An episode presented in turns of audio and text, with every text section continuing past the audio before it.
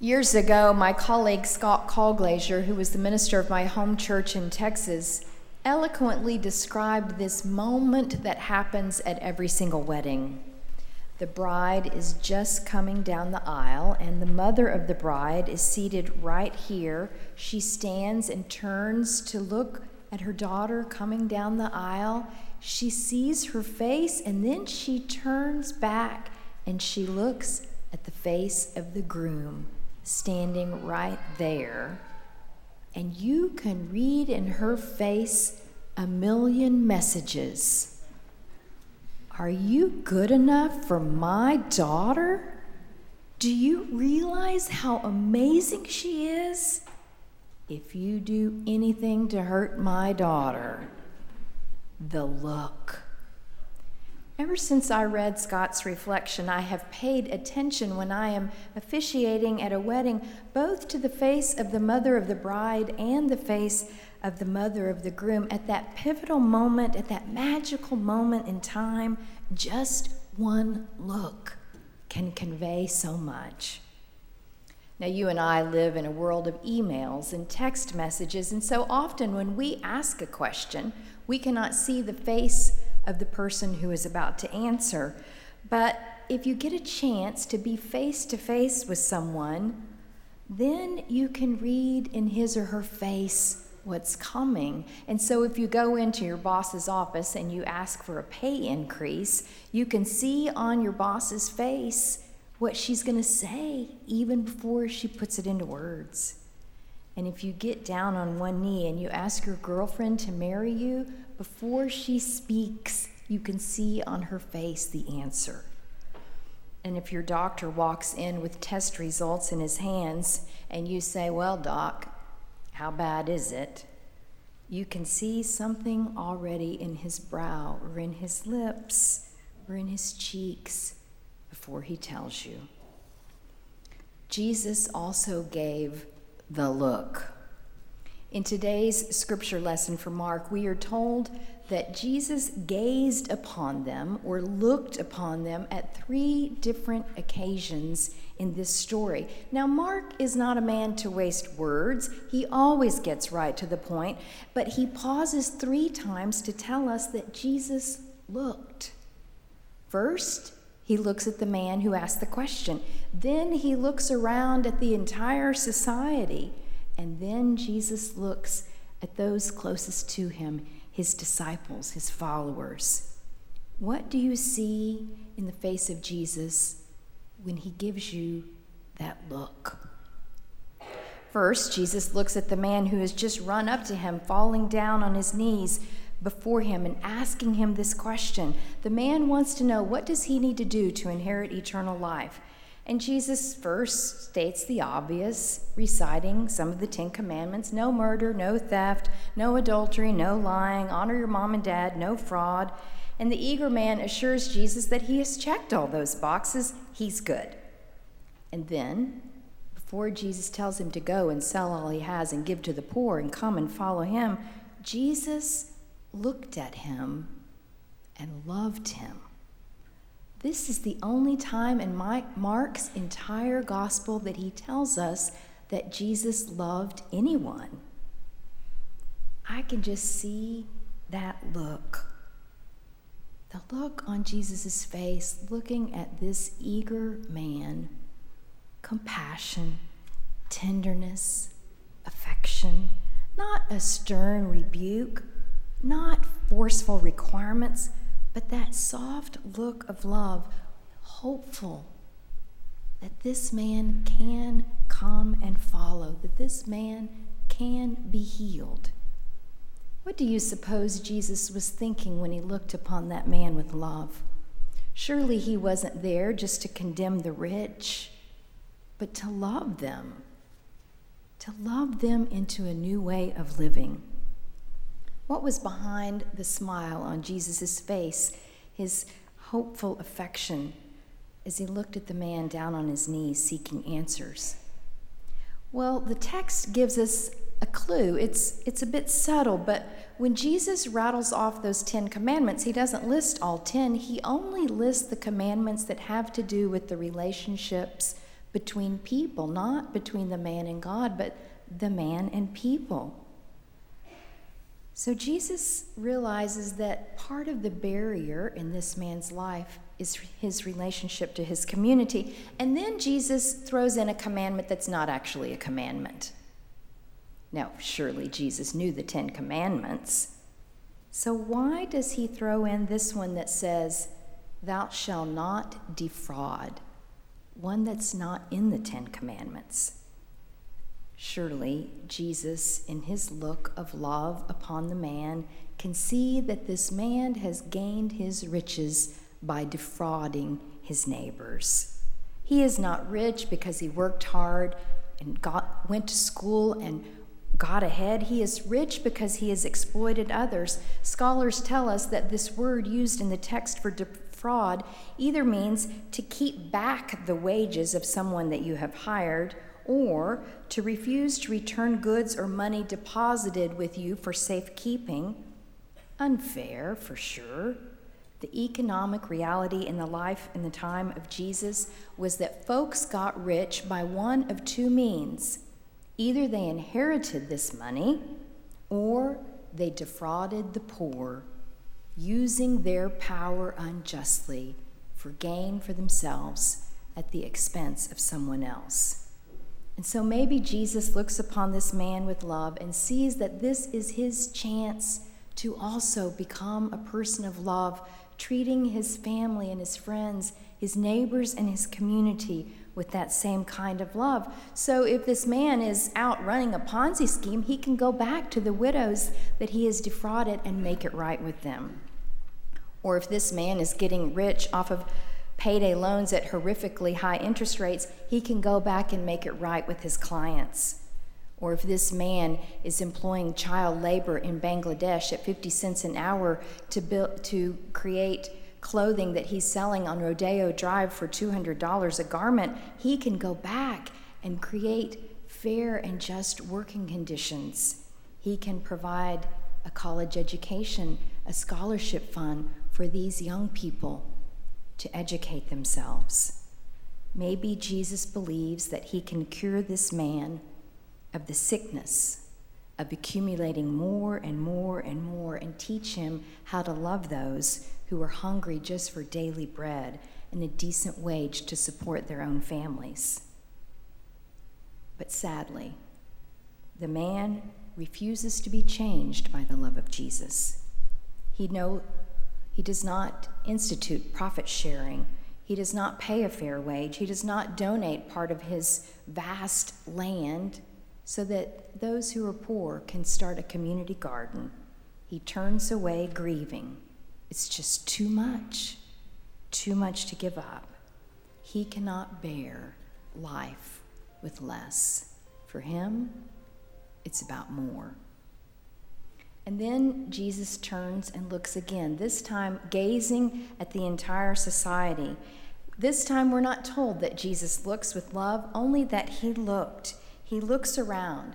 He sees the socioeconomics of his day, where there is a very small upper class that owns most of the society's wealth, and a huge class trapped in poverty, and no middle class at all. And that's when he says, It is easier for a camel to get through the eye of a needle than for a rich man to enter the kingdom of God. Now, a camel is the largest animal they have in this region. And in the neighboring region of Babylon, the largest animal they have is an elephant. And so they have a similar saying that says, it's like an elephant going through the eye of a needle. But I really like Frederick Buechner's contemporary phrasing of this, his paraphrase back from the 1970s, where he says, For wealthy North Americans, it is harder to enter the kingdom than for Nelson Rockefeller to get through the night deposit slot of the First National City Bank. Now, even that paraphrase is somewhat dated from the 70s. After all, who goes to the bank anymore? So I've been trying to think of an updated version of this. How about this? It's easier for Bill Gates to get through the Ethernet line to Mars than it is for a member of Country Club Christian Church to enter the kingdom of God. I don't know if it works, but when I hear it, I picture the face of Jesus laughing with a twinkle in his eye because surely Jesus throws back his head in laughter, chuckling at the hyperbole because he knows that we humans are going to miss the point. He looks aghast and he shakes his head at his friends who are rich and those who want to be rich, those of us who think that if we have money and material goods that we are successful, that we are winners, that we have arrived, that there is nothing else to reach for because God has richly blessed us cuz we have stuff. How can they dare think that owning so much stuff buffers them from needing the support of their family and their friends and their church and their God? Do you know that a recent study says that 45% of us gave no money to any charitable cause not to the Boy Scouts, not to the Girl Scouts, not to the Salvation Army, not to our congregations. Nothing. And 41% of us gave less than 2% of our incomes. What look would there be on the face of Jesus as he reviewed that study? I loved the article that Ann Patchett wrote a few years, a few uh, months months ago in early January she wrote about her experiment with giving up shopping for one year. For one year, she bought absolutely nothing except for what she needed at the grocery store, and she made a little exception for books, since she is the author of many books and owns a bookstore. But for one year, she bought no sweaters, no purses, no new work dresses, not even for the occasion when she was going to interview Tom Hanks on stage. She bought no Fitbit to make her thinner, no new running shoes, and she describes how difficult it was at first, but how she realized that she was saving so much time, not only from not shopping or looking online for what she might need, but not even thinking about what she needed. And she realized that the trickiest part of this experiment was living with the startling abundance that had become glaringly obvious when she stopped trying to get more. After a while, she said, it became easier to give money away because she was clearer and clearer about how abundant her life was, about how little real need she had, and so much need her neighbors had. My grandson, Lincoln, is three. In mid January, I saw him for the first time since Christmas. I jumped in his mom's car to drive him to school while she went to a doctor's appointment. And as soon as I got in the car, without even taking a breath, he said to me, Did you bring me something today? His mom blushed with embarrassment. But then I realized that every time I had seen him in the past month, every time he had seen any grandmother over the past month, she had given him something new Christmas jammies, a Christmas cookie, something for his stocking, a new toy, and he was ready for the spirit of Christmas to go on the whole year through. We train our children early that getting goodies equals joy, and who would want to give up such a good life? Finally, Jesus turns his gaze upon folks like you and me, his disciples his followers, the inner circle. Jesus looks at his disciples and he says, With God, all things are possible. If we could see the look on his face as he looks at us, what do you think we would see on the face of Jesus? Is he hopeful? Is he worried? Is he confident?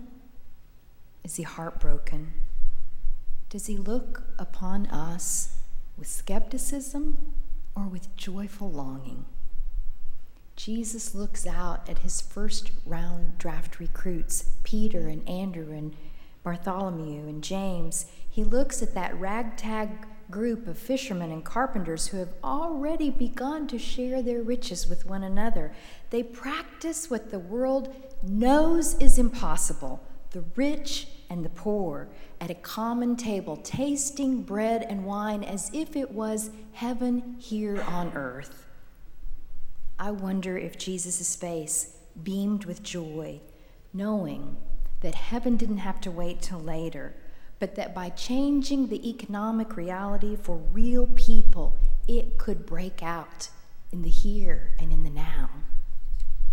A recent article in the news reported that one, of the leading investment firms, a firm that manages over $6 trillion, was sending out a letter to the major corporations around the world saying, It won't be good enough in the future for you to tell us about your profits. You need to show us what you are contributing to the social good of our society. Our real life economy can be a place where the kingdom of God takes place now. Recently, I was talking with my friend Kathy Nichols in our Global Ministries office for our denomination. She had just come back from one of our sister churches in El Salvador, and she said that while we here in the United States are debating things like the border wall and immigration policy and DACA, that the church in El Salvador is creating economic reasons for its members to stay in El Salvador. She told me about a young teenage girl who was just about to pack her bags to leave her village and come to the United States without documents, risking her life. But the church intervened and offered her a micro loan so that she could start up a new business, a business that they needed in their community, which could save both her life and theirs.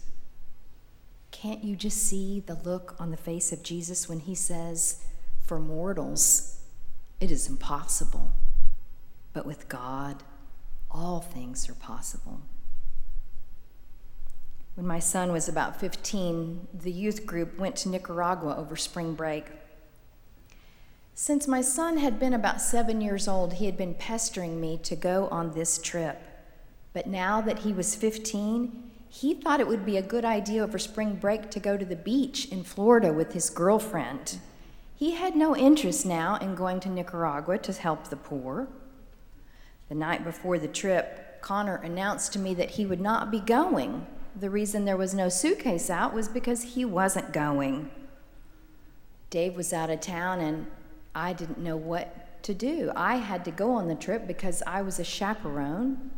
I couldn't leave him behind, and about midnight, I heard the back door shut. Connor was out in the neighborhood on a walk. I began to worry what would I do? What if he didn't come home before I was leaving for the airport at 4 a.m.? What if he refused to get on that plane? By some miracle, we did board the plane together. We arrived in Houston only to find out that our flight was delayed and we would be hanging out in the Houston airport for approximately 10 hours. The group of teenagers got extremely bored. You can only go into the sunglass hut so many times to look around. We finally arrived in Nicaragua around midnight, and we were all in a bad mood. The next day, we drove out to the countryside where we would work on a farm to help the rural poor learn sustainable farming techniques. For hours, we drove in silence on that bus. The kids looked out the window and they saw families living in huts made of scrap tin and straw and mud. They saw coffee plants and banana trees as far as the eye could see. They saw children playing with sticks in the middle of the street barefoot and women carrying water on their heads long distances. And they noticed that their cell phones were losing connectivity. I wondered why any of us had ever imagined this would be a good idea. When we arrived at the farm, the water pump was broken. We had no ability to shower, and the toilets didn't function. The kids sat down on the outdoor patio next to the mango tree where they enjoyed their first of the daily meal of rice and beans. Then, about 10 o'clock, the kids all climbed up on the roof of our bus and started playing the guitar and singing and marveling at the stars out there that they had never seen here in Kansas City. There was not a city light for many miles. I went back into my little cubbyhole and started to unroll my bedroll for the night. When out of the blue, Connor appeared. He sat down next to me on the sleeping bag and he said, Mom, this is paradise. I will never forget the look on his face. I don't think I've ever been so shocked in my entire life. We spend our whole lives trying to give our kids what they need, and sometimes what they need the most is to have less.